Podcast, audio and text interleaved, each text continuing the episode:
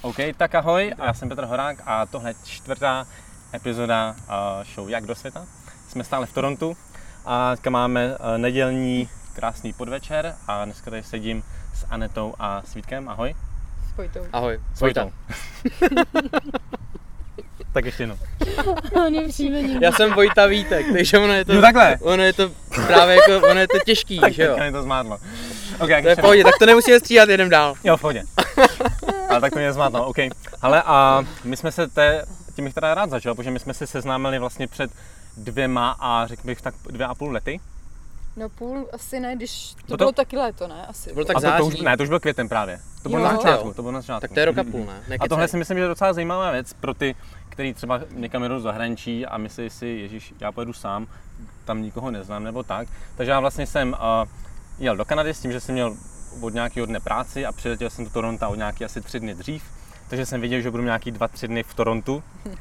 A tak jsem říkal, co budu já, pochodím asi okolo a zároveň jsem si našel na Facebooku skupinu Češi Slováci v Torontu, tak jsem tam jenom tak napsal, ale budu tady v Torontu, tady ty 2 dny, nechce někdo třeba někam zajít nebo něco podniknout.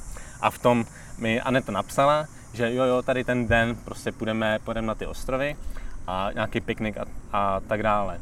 Takže vlastně jsme se potkali a v přístavu jeli jsme na ty ostrovy a tam vlastně byl ještě ten jeden pár, nevím, jak se jmenovali, a ještě ty 2 kluci a vlastně jsme strávili, pro mě to byl fakt jako luxusní zážitek, protože tím, že jsem přijel do Toronta čerstvě a takový super den, zůstali jsme tam vlastně až do podvečera, takže krásný večer, výhled na Toronto, takže jak jednoduchý si v zahraničí prostě najít nějaký kamarády, nějaký lidi. Mě teďka jenom ještě malinko zajímá, protože já nevím v tu dobu, jak dlouho vy už jste v Torontu byli, nebo tady v zahraničí. No. Tu dobu jsme tady byli tak rok. Mm-hmm.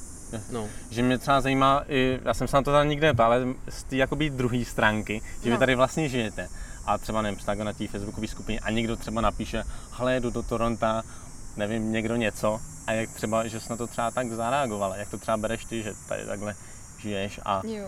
Tak my jsme na začátku právě byli takový lapači a loviči kamarádů, protože jsme tady nikoho neměli.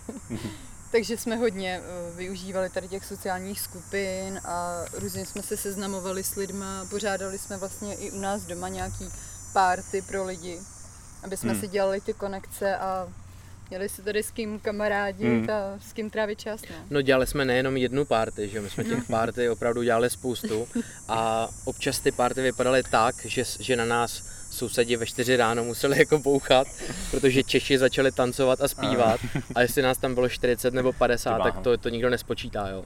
Ale v té špičce se to pohybovalo klidně kolem 50 lidí na ten byt 2+1, který máme. Ty bá, to je super.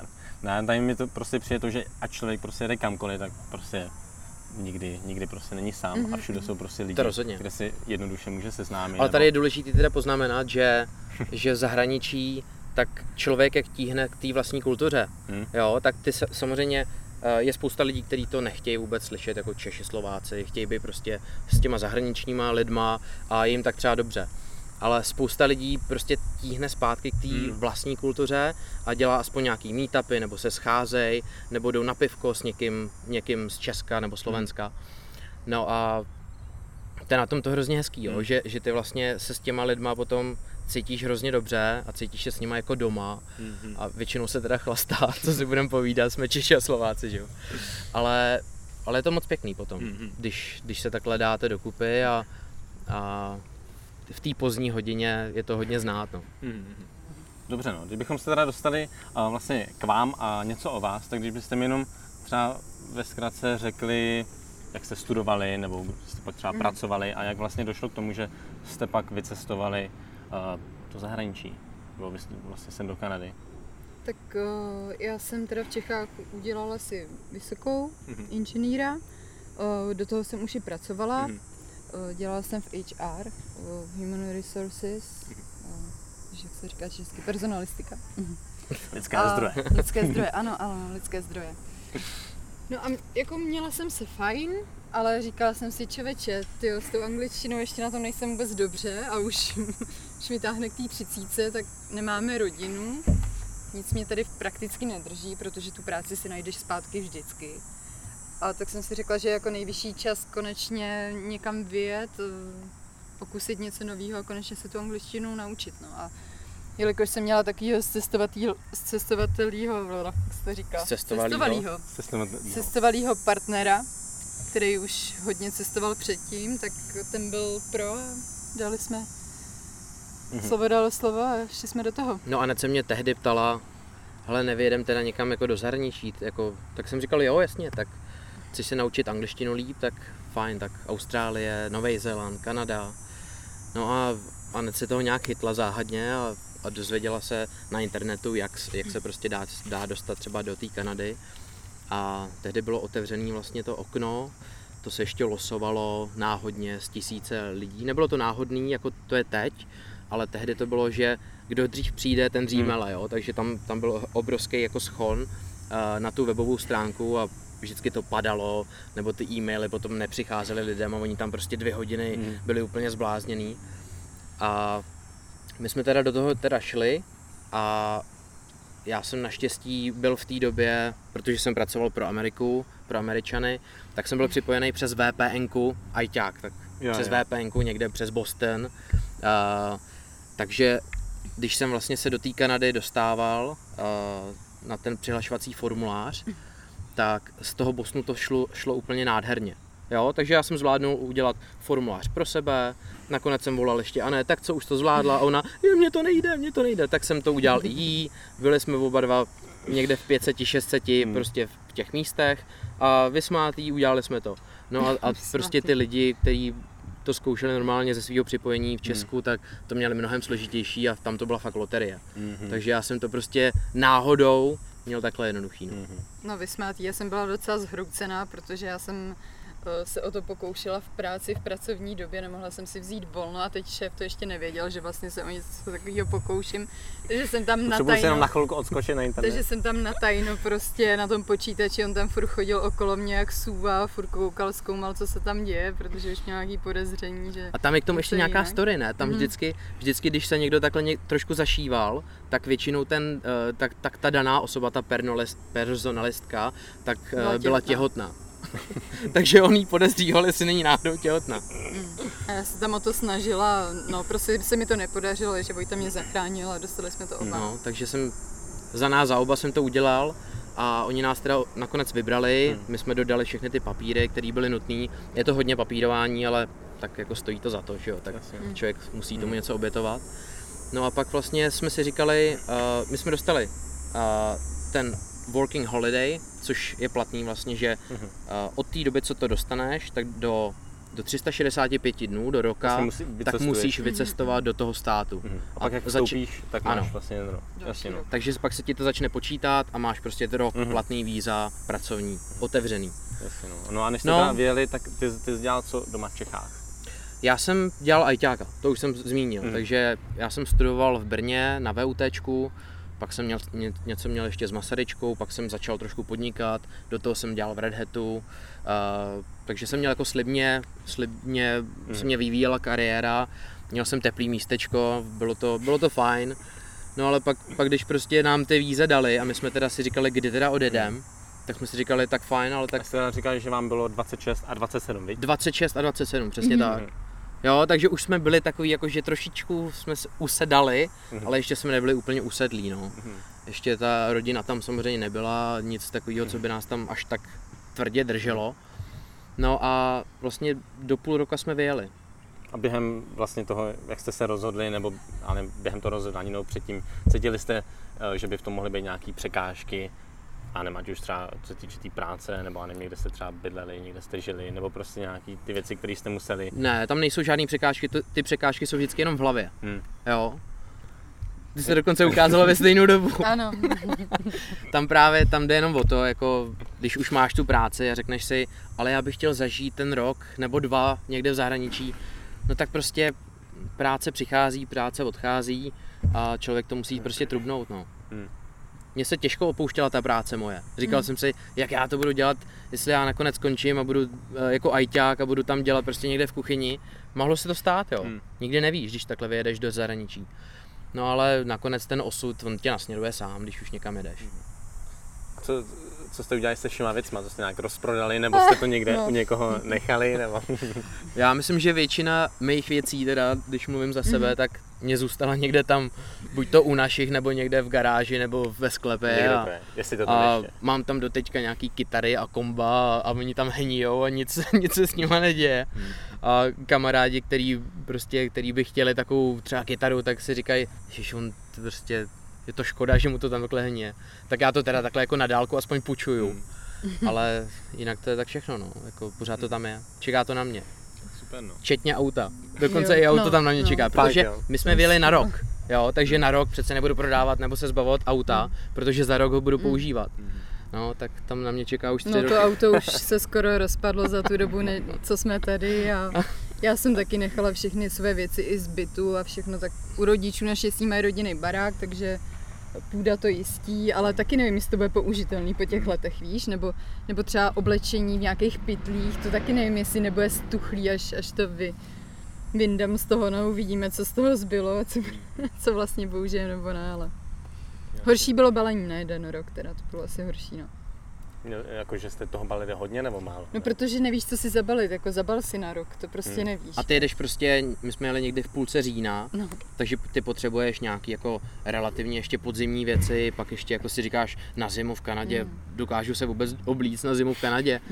Jako nedokážeš, no, ale prostě dokážeš s tím přežít, dokonce i když si nic nekoupuješ, protože my jsme samozřejmě ten první rok, že jo, tak tam to je takový zajímavý, jakože když přijedeš, tak ty třeba první 3 týdny nebo 4 týdny hledáš vůbec, kde budeš bydlet, jo. Nejlepší je třeba, když ze začátku, když nevíš, tak prostě přijedeš a buď to nějaký hostely, anebo si dojednáš něco přes československou komunitu, nebo prostě my jsme třeba jeli na Airbnb, takže my jsme si prostě zařídili Airbnb na týden a že uvidíme. No a pak jsme hledali a pak jsme museli se několikrát stěhovat na jiný Airbnb, a nakonec jsme jich těch míst prošli 3 nebo 4. Jo. A pak až to vyšlo vlastně s tím naším bytem. Bylo to tím, že třeba některý ty Airbnb to pronajmají jenom maximálně na týden? Nebo... Spíš to bylo z toho hlediska, jako, že to nechceš bookovat na tak dlouho, jo, protože máš ten pocit, že bys to možná moc stihnul. Už po vás už tam třeba zase měl... Jo, takže už to bylo zabukovaný a my jsme se ptali právě toho borce, ale nakonec nám to nevyšlo, tam to ubytování, myslíš, že bychom mohli zůstat díl? A on prostě říká, no, jako... Mě to mrzí, ale už tady jsou hosty. Sorry. A cože jste si vybrali zrovna Toronto? Protože jste mohli jako víceméně kamkoliv? No já jsem teda původně pro Toronto úplně nebyla. Já jsem spíš takový příroďák, takže já jsem spíš chtěla Vancouver a tady ten směr. Jako spíš ten západ. Ale tak nějak pak jsme to dávali dohromady, přemýšleli jsme nad tím a to Toronto nám vyšlo nejlíp i kvůli Vojtově práci, že tady je lepší uplatnění pro něj. I jsme zjistili, že vlastně ta pozice na to cestování je lepší, protože tady v Kanadě nemáš tak dlouhý vacations, tak dlouhý prostě dovolení. Jo. A vlastně z toho Toronta můžeš kamkoliv jet jenom na prodloužený víkend, že to je taková strategická pozice jak do USA i tady po Kanadě. A co ještě vlastně? I to počasí. Vlastně v tom Vancouveru to je takovej druhý Londýn, že tam hodně prší, takže i to nás odradilo. A taky ta time zóna, jo? To znamená ten rozptyl toho času. My když mluvíme s rodičema nebo s kýmkoliv s kamarádama, tak to je 6 hodin, ale ve Vancouveru už to mají o 3 hodiny později, takže 9 hodin. Jasně. A Vojta i kvůli práci, protože on pracoval ze začátku do Čech vzdáleně a kdyby měl tu time zónu ještě větší, tak by se z toho zbláznil. Už takhle jsem stával převrácený režim, víc. No, já jsem stával strašně brzo a stejně to de facto nestačilo, jo. Ale tak naštěstí jsem pracoval i s Američanama ve stejný time zóně, takže tam to naopak se zlepšilo. Strašně brzo, no. Pro mě strašně brzo znamená, teď se mě možná lidi budou smát, tak to je pro mě strašně brzo, je třeba v 6 nebo v 7, jo. Tak to je pro mě extrémně brzo. A jak teda probíhal ten začátek? Vy jste teda něco zmínili, že vám teda chvilku trvalo i třeba s tím ubytováním, než jste ještě našli nějaké ubytování, nebo jak třeba probíhalo to hledání práce? Vlastně potom... Chci začít? To pro mě to byl teda oříšek, protože my jsme přijeli na tom, to byl podzim, na nějakou polovinu října a nejdřív jsme hledali to bydlení, což nám zabralo nějaký čas, třeba ten měsíc, takže k té práci jsem se dostala vlastně k tomu hledání až jako na začátku zimy. A to už je takový období, kdy ty firmy úplně nechtějí nabírat, že už chtějí před těma Vánocema mít takový ten klid, víš, a že až rozjedeme to až po novém roce. Takže to bylo docela těžký pro mě něco najít. Tam právě, když to nestihneš do půlky listopadu zhruba, tak už tam nabíhá taková ta vánoční atmosféra, takže neberem nikdy lidi nový. Už to prostě nechtějí řešit. No. Chtějí mít prostě ten volnější období. Takový ten klídeček, no. To jsou v takovém tom zimním spánku, takže úplně se jim nechce do tohohle. Mm-hmm.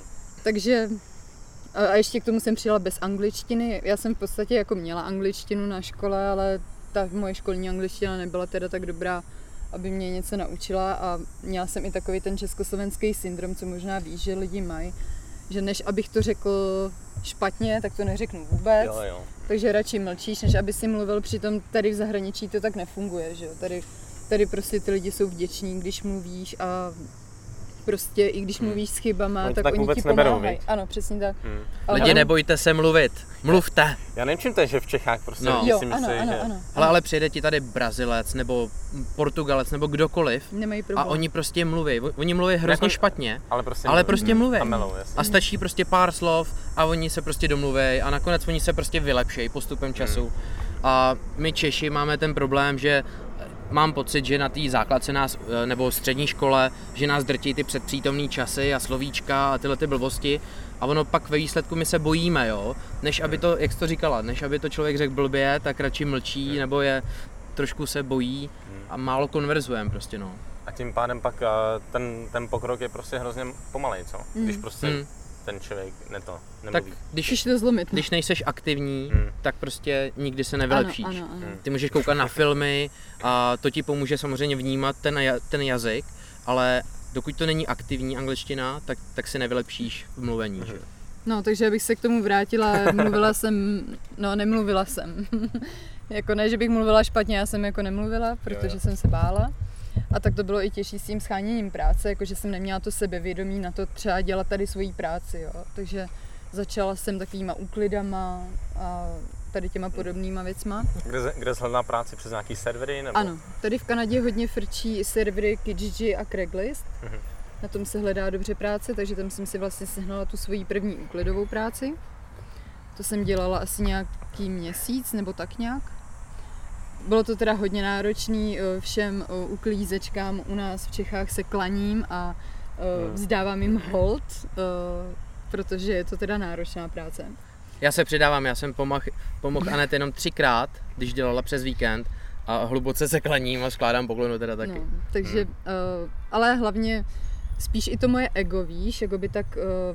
Bylo to pro mě hodně těžký, protože třeba přijela jsem z Čech, kde jsem byla manažérka, kde jsem měla nějakou pozici, kde jsem se jako asi cítila líp. Jasně. A teď jsem šla dělat nějakou uklízečku, což pro mě jako byla práce úplně podřadná.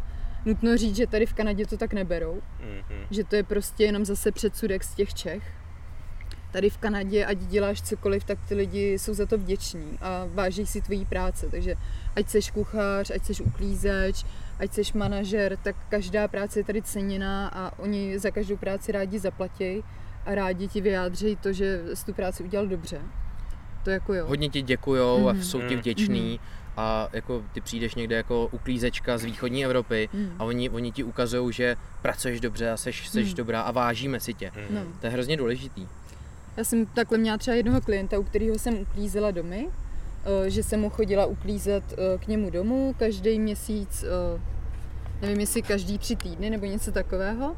A prostě to byla rodina, která mě brala jako součást rodiny, jo. Jakože fakt dávali mi super peníze a dávali mi vánoční dárky, víš, zajímali se, a když jsem třeba napsala, že jsem nemocná, tak se zajímali, jestli jsem v pořádku, a fakt jako prostě tady to je trošku jinak, takže nakonec jsem se už necítila tak špatně, už jsem to jako pobrala, že takhle je to prostě tady v pořádku a že takhle to tady funguje. Ale stejně jsem se v tom necítila být svá, abych dělala tady tu práci celou dobu, celý ten rok. Takže pak jsem si našla, já jsem veganka a zajímám se o zdravou výživu, tak jsem si nakonec vybrala firmu, která dělala smoothie z kejlu, z kadeřávku. A to se prodávalo do yoga centra, do restaurací, do různých obchodů a tak. A dělala jsem tady ty smutíčka. A pak nakonec jsem šla i do veganské kuchyně a vařila jsem ve veganské kuchyni. Takže jsem se dostala úplně jako jiným směrem, ale zároveň směrem, který mě hrozně posunul a co mě hrozně baví, protože vždycky jsem stejně doma vařila, víš, a tady to mě akorát naučilo nové věci a jak s čím pracovat a myslím si, že se to odrazilo dobrý i v mý vlastní kuchyni a jsem za to ráda, fakt se mi to líbilo a fakt mě to naplňovalo, to práce, no. No a teď tak první měsíc vlastně jsme hledali jenom ten byt de facto, jo, takže jsem se soustředil na to, ještě plus jsem měl už tu práci. Jako myslíš tady, že už ne, měl jsem jako vzdáleně jsem ještě dodělával svoji práci. Jasně. Takže ty jsi končil v Čechách a dohodl se s tím a OK, jedu pryč, ale ještě na dálku můžu nějakým způsobem fungovat. Jo. No a já jsem vlastně potom rozhodil sítě a začal jsem dělat ty interviews prostě jo, tady jako na ty ajťácký věci. No a ten první měsíc, co jsem to dělal, tak dopad dost katastrofálně, protože asi z těch 8 pokusů tak mě nevzali vůbec nikam. Takže moje ego prostě úplně totálně na zemi, že jo, já jsem prostě měl pocit, že může se tady mluvit prostě. Jo, no, takže prostě tak já to řeknu nějak kulantnějc, že prostě odjedem z holou prdelí zpátky, protože, že jo, přijedeš a teď ty nějaký moment ten... Určitě, jako v začátku tam byly nějaký momenty, jako když je to fakt těžký, jo, protože vem si, že my jsme si teda sehnali byt 2+1 s tím, že jsme na tom potom rozjeli Airbnb, k tomu se třeba dostaneme později, ale na přepočet na český, tak to je třeba 32 000 měsíčně. Teď do toho musíš platit prostě jídlo a tyhle ty věci, což je většinou tak dvakrát dražší než v Čechách. A pak třeba veřejná doprava, tak to tě vyjde na $130-140 měsíčně. To se prostě, pak to najednou lítá tyhle ty částky, jo. Takže za ty první 3 měsíce, co my jsme vlastně nepracovali, tak nám mohlo odlítnout třeba 120 000, úplně v klidu, jo. Takže moje rezervy, které jsem na to měl připravený, tak vlastně padly. A já už jsem začínal být opravdu nervózní. Jenom teď... si k tomu můžu dodat, protože vím, že je to takhle u těch víz, ať už tady do Kanady, nebo na Zéland, nebo do Austrálie, tak tam je vždycky taková ta podmínka, jakože bys měl doložit, že disponuješ nějakýma penězma. A spousta lidí, vím, že se to prostě snaží nějakým způsobem obejít, nebo to nějak to, nebo proč, to je úplně zbytečný, ale to je přesně ono, že prostě ty peníze jsou potřeba, no. A nikdo neví, ale co se může stát. Jsou nějaký peníze jsou potřeba. Ale zase na druhou stranu, já jsem chtěl jít do té mojí profese. Tak jsem byl jako ochotný obětovat prostě. A já jsem věděl, že mě to bude trvat prostě delší dobu. Jo? Takže kdybych prostě šel bych třeba do nějakých constructions, prostě dělat prostě někam na stavbu, nebo dělat střechy, cokoliv takovýhleho, tak by nebyl problém. A myslím si, že do měsíce maximálně, ještě dřív, tak bych tu práci měl. Jo? Takže tam jde o ten standard, kam se vlastně snažíš dostat. A já když jsem šel teda, řekl jsem si, budu ajťák i v Kanadě, tak to bylo to těžší, no. No a pak vlastně přišly Vánoce, tak to jsme měli takový Vánoce, jakože jsme byli takový nervózní, jestli tady vůbec zůstaneme a teď ta rodina prostě, jak jsme říkali, tyhle, proč jsme nejeli zpátky, tyhle, co tady děláme. No a já jsem teda jako fakt se do toho opřel a snažil jsem se připravovat na ty pohovory, takže jsem si připravoval nějaký vlastní projekty a abych dokázal o nich dobře mluvit a abych měl takový ty věty připravený na to, co se normálně ptají. A pak vlastně v tom lednu jsem měl dalších 10 pohovorů, nebo zhruba 8 až 10, no a nakonec se z toho vylíhlo 7 nabídek. Jo, takže 7 nabídek a já jsem si nakonec mohl vybírat a oni se ještě přitahovali o mě. Fakt, jo, takže to byla pecka. Takže ty jsi mi vyloženě řekl, že máš více nabídek. Tam právě to začne tím, že řekneš, mám první nabídku a spěchám. A jakmile řekneš, že prostě nemáš na ně moc čas, tak oni najednou, no ale my, a jaký benefity by si představoval a my ti můžeme přidat ještě o tolik a začnou se o tebe handrkovat a... Takže jsi nakonec dostal docela dobrý situace. Jo, pozice. Velmi dobrý. Jo, jako rozhodně jsem si nemohl stěžovat už když jsme začínali a to pak nemluvím o tom, jak ta kariéra se potom vyvíjela. No, no a takže vy jste vlastně tady teďka dodělali ten svůj první rok. Jo. A jak se to vyvíjelo vlastně po tom prvním roce, protože ty working holiday víza jsou na jeden rok. Tam je taková klička, ne všichni o tom vědí, ty vlastně můžeš požádat o prodloužení víz, když už seš tady po tom roce a pokud jako na ně nemáš nemáš nějaký jako právo nebo nemáš prostě jak dostat ten status dál, tak aspoň tím, že vlastně ty o to požádáš, tak získáš nějaký 3 nebo 4 měsíce navíc. Uh-huh. Jo, takže to spousta lidí tady třeba nedělá a mohli by. Takže ty stačí, že si přihlásíš a řekneš, chtěl bych prodloužit vízum a tím právě získáš právo pracovat další 3 až 4 měsíce. Uh-huh. Uh-huh. Okay. No a my jsme to udělali teda jako přes moji firmu.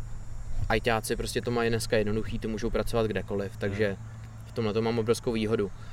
A oni mě vlastně přes LMIA, což je nějaký program pro nějaký speciální profese, tak nám vlastně dali oběma další prodloužení working permit na další 2 roky. Takže vám to dali vyloženě i na to, že jste vlastně jako žijete spolu nebo jste jako pár? My jsme to museli doložit, no, že jsme pár. Jmenuje se to Common Law. A my jsme museli doložit, že vlastně rok spolu žijem, že... Vlastně druh a družka jako v právu, ano. Tady v Kanadě. Což asi u vás nebyl problém. No, akorát vlastně doložíš, že spolu žije, že máš třeba společný účet, nebo že máš nějakou, že žiješ ve společném místě, že to platíš společně účty a oni třeba jako když na hranici, kdyby nás jako vyloženě drtili na tom, tak musíš dokládat třeba fotky. Ukázat třeba Facebook nebo nějaký fotky společný, tak to takhle dokládat. No. Oni se tím snaží vlastně předejít těm podvodům, kdy vlastně nějaký Kanaďan si vezme nějakou třeba družku nebo ženskou z východní Evropy nebo někde prostě z Kazachstánu nebo já nevím odkud. Jo.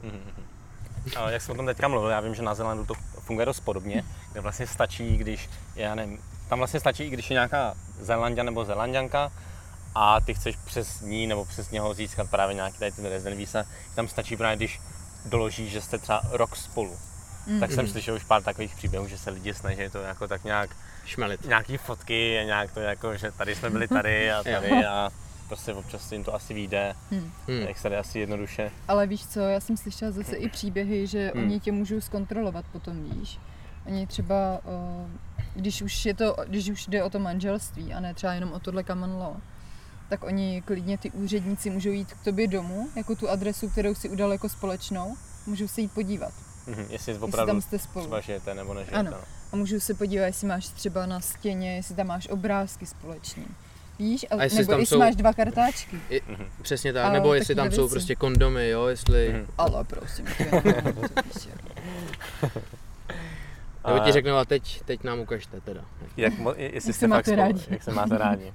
No a takže vlastně po tom roce už jste byli rozhodnutí i, že tady vlastně chcete dál ještě nějakou dobu zůstat? Nebo měli jste vlastně plán, že už tady chcete zůstat na další dobu, nebo ještě jako chvilku? My už právě od toho prvního roku odjíždíme. My pořád odjíždíme zpátky do těch Čech, akorát nám to vlastně prodlužuje asi ta moje kariéra, se dá říct, nebo i to, jak prostě se tady cítíme. Jasně. A my jsme si řekli, že prostě není kam spěchat, ne, že bychom tady chtěli jako žít navždy, i když jako tady se žije dobře, jo, dokážu si to představit, ale to srdce nás pořád táhne zpátky k té rodině, k těm kamarádům a i k té kultuře. Takže tím, že třeba teďka, nevím, že vás to prostě tady baví nebo daří se, tak proč asi jako tak. Od toho utíkat, nebo proč? Není kam spěchat, asi tak, no. Když to jde, díky těm vízům, tak... Jak to teda vypadá u tebe teďka v té práci? Protože jsi mi něco předtím naznačil, nebo zmiňoval jsi, že jsi měl nějaké povýšení. Ale jo, tak já jsem vlastně šel já jsem si mohl vybírat několika těch nabídek a vzhledem k tomu, že jsem předtím pracoval pro velkou firmu v Čechách, tak jsem si říkal, že OK, zkusím něco jiného, půjdu do startupu. Jo, takže startup 20 až 30 lidí, pořád se tom pohybovalo, pořád vyhazovali někoho, pořád někoho nabídali, ale ten engineering tým, ten byl takový relativně stabilní.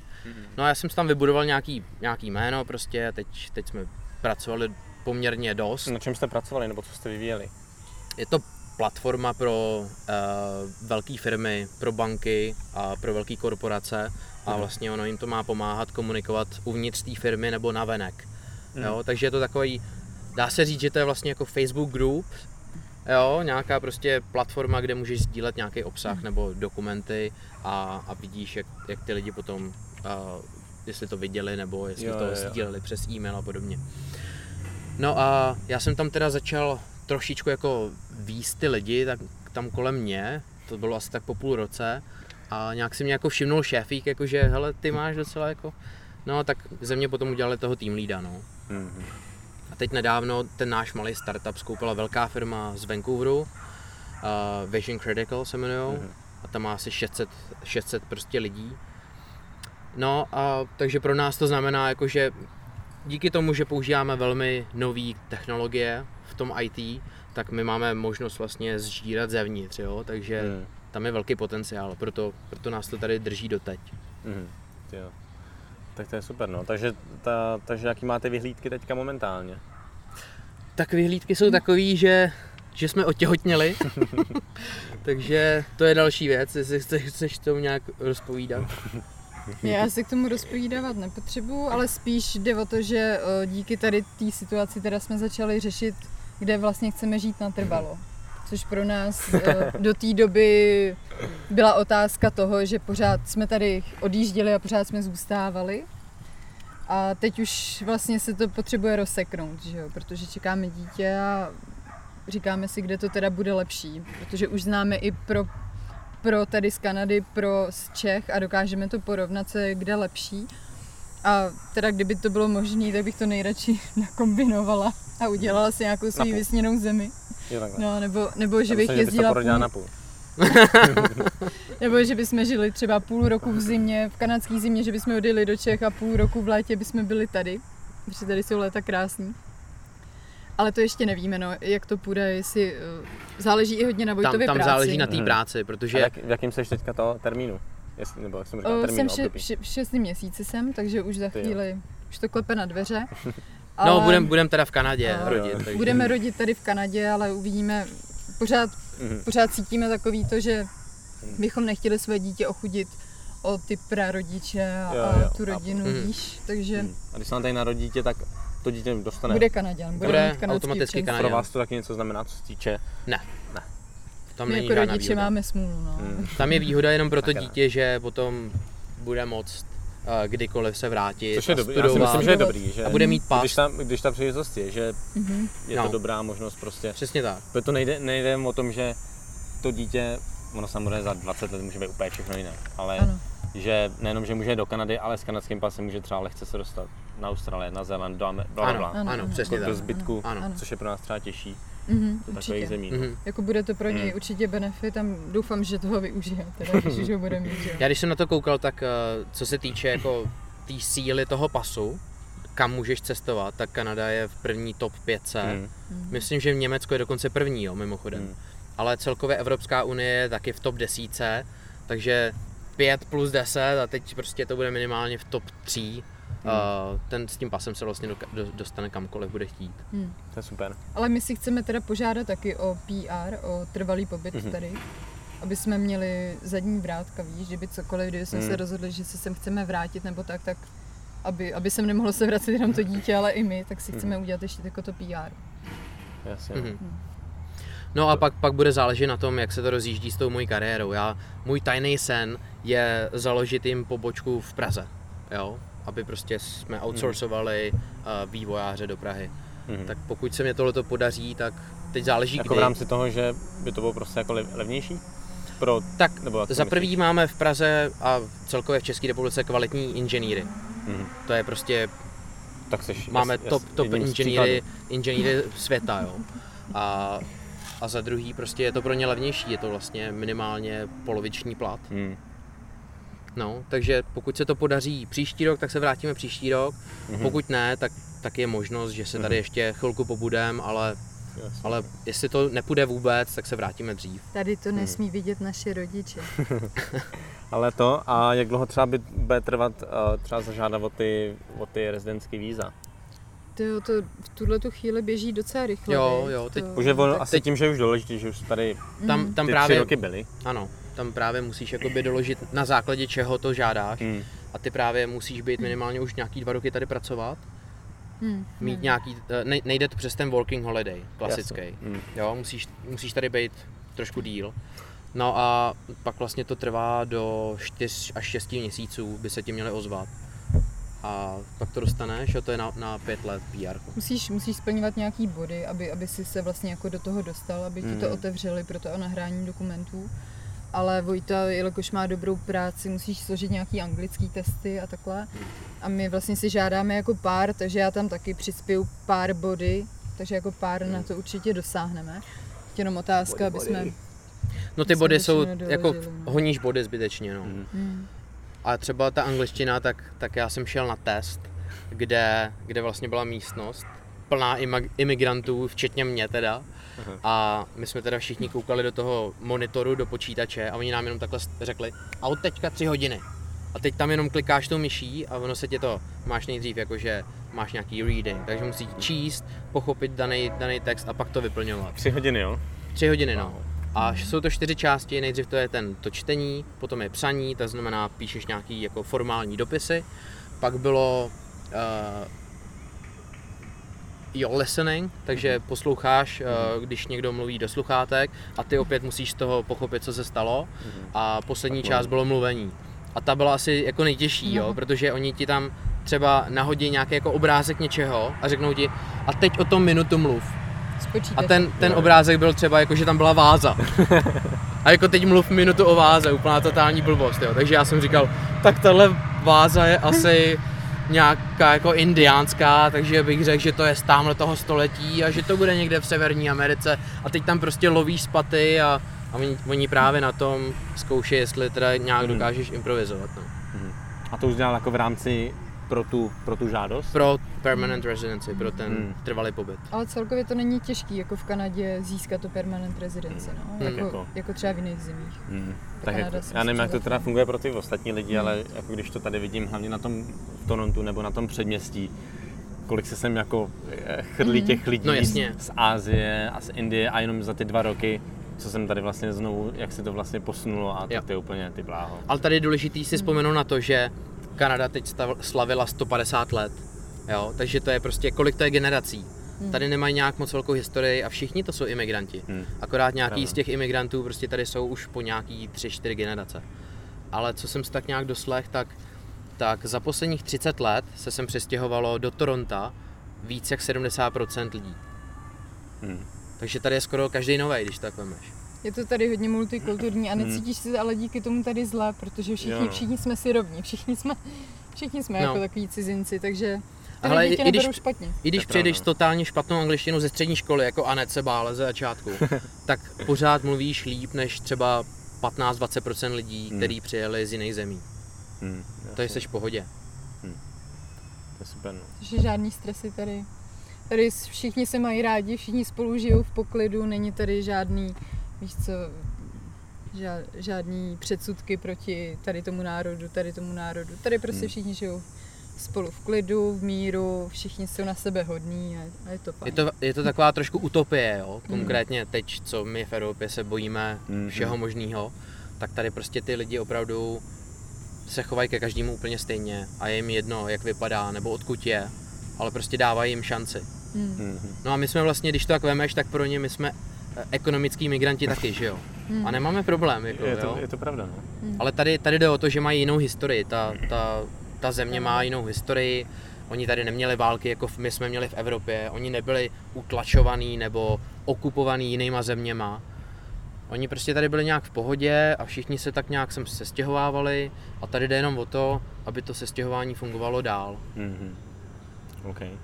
A když bych se vás teda zeptal na závěr, a nevím, co byste třeba poradili nebo chtěli třeba sdělit někomu, kdo třeba přemýšlí o tom, že by někam vycestoval nebo třeba byl v nějaký podobné situaci, jako jste byli vy, že opravdu, že už, nechci říkat, že vám bylo víc, ale že už jste třeba nějakým způsobem doma žili, nebo byli jste zároveň v tom v páru a měli jste nějakou práci, kariéru a že prostě jste s tím jako v uvozovkách sekli a prostě jeli do neznáma. Určitě se nebát a jít do toho. Protože tím nemáš vůbec co zkazit, jenom získat. Určitě vrátíš se jako úplně jiný člověk, otevře ti to... Jestli se vrátíš. Ale to je taky dobrá připomínka, že lidi by se třeba měli vracet, protože jestli chceme u nás doma něco změnit, tak právě si myslím, že by to mohli změnit tady ty lidi, kteří poznali něco nového a dokážou to přenést to dobrý z toho světa třeba zase k nám, víš, aby u nás měla šanci se to změnit. Tam je hezký to, že otevřeš oči, získáš zkušenosti prostě úplně z jiné kultury. Funguje to tady prostě jinak než u nás. A ty to dobrý můžeš prostě zkusit přenést k nám zpátky. Nebo se o to aspoň pokusit. Jo? Ale je dobrý prostě, když už my jsme získali studie zdarma a ten stát se o nás hezky staral prvních 25 let, tak prostě mně přijde férový, když se vrátíme a prostě tomu státu to nějakým způsobem vrátíme. No. Ale bude to sakra těžký, protože tady žijeme trošku tak jako sluníčkářsky, že lidi jsou na sebe hodní a všichni si pomáhají. A ta Kanada je v tomhle ještě fakt takový až extrém. Je to extrém, je to taková utopie. Jeden můj známý investor, tak on o tom říká, že Kanada je platforma pro globalizaci. A když se nad tím zamyslíš, tak ono to dává hrozně smysl, jo? Protože tady opravdu každý dokáže žít s každým vedle sebe. Takže jako určitě cestovat, no, jako už to nezastavíš, když začneš cestovat, tak pak už musíš furt, jakože to je jako taková droga, závislost, takže až se vrátíme do Čech, tak i když budeme mít to dítě, tak si myslím, že budeme hodně cestovat po Evropě, víš, nebo i po těch Čechách, kempingy a prostě různý zámky a takovýhle věci, ale určitě cestovat nepřestaneme a záleží jenom na tom, jestli prostě ten člověk je ochotný, co tě tam jako drží, víš, doma, jako vždycky všechno se dá nahradit, nebo přijdeš domů a ono to bude stejný. Třeba kamarádi, který jsme dlouho neviděli, tak jsme se jich ptali a oni nám řekli, no my jsme se spolu taky neviděli za tu dobu, co vy jste pryč, takže nic ti tam neuteče, pokud nemáš fakt rodinu. Neuteče ti nic, tak... ale získáš obrovský rozhled. Jo, určitě. No ale já bych teda taky lidem řekl, jako nebojte se, běžte do toho a tam se to prostě vždycky, když už odjedeš do toho zahraničí, tak ono se to vždycky nějak jako prostě, nějak to zvládneš, nějak přežiješ a poznáš spoustu nových lidí, kteří ti pomůžou, všude ti pomůžou, všude po světě vám pomůžou a pomůžou vám potom taky takový jako maličkosti, třeba jako nám pomohl IKEA vozík, když jsme stěhovali nábytek do nového bytu, jo. Tak prostě IKEA, tímto děkuju IKEA, že nám půjčil vozík a díky němu jsme vlastně... Prostě Češi zloději, no. Přijeli jsme hned... Vypůjčili. Ještě jsem ho teda nevrátil, ale už se na tom pracuje. Ale tady se dávají do těch... Myslíš taky ty klasické košíky nákupní? No jasně. To jsou takový ty, tady... kde můžeš na ně převážet palety. Jo. Tak já jsem a tady se do toho dávají ty mince vlastně... nebo ne? Asi ne. Nevím, asi ne. V IKEA se nedávají mince, myslím. Ale myslím, tak s tím jsem prostě popujížděl po městě i do metra a stěhovák asi. Jsme to neměli jak odvést, tak jsme to odvezli na to. Já si myslím, že to je taková evropská věc právě, že tam do toho vrážíš tu 5 korun nebo 10 korun, že jsem to prostě nikde jinde neviděl, no. Takže tak, no, OK. Tak já vám ještě jednou teda moc děkuji, že jste si takhle udělali čas a hlavně rád jsem vás prostě po těch 2,5 letech viděl a co vám dál daří, no. Díky. No, tobě taky. Tak jo, tak ahoj. Čau. Ahoj.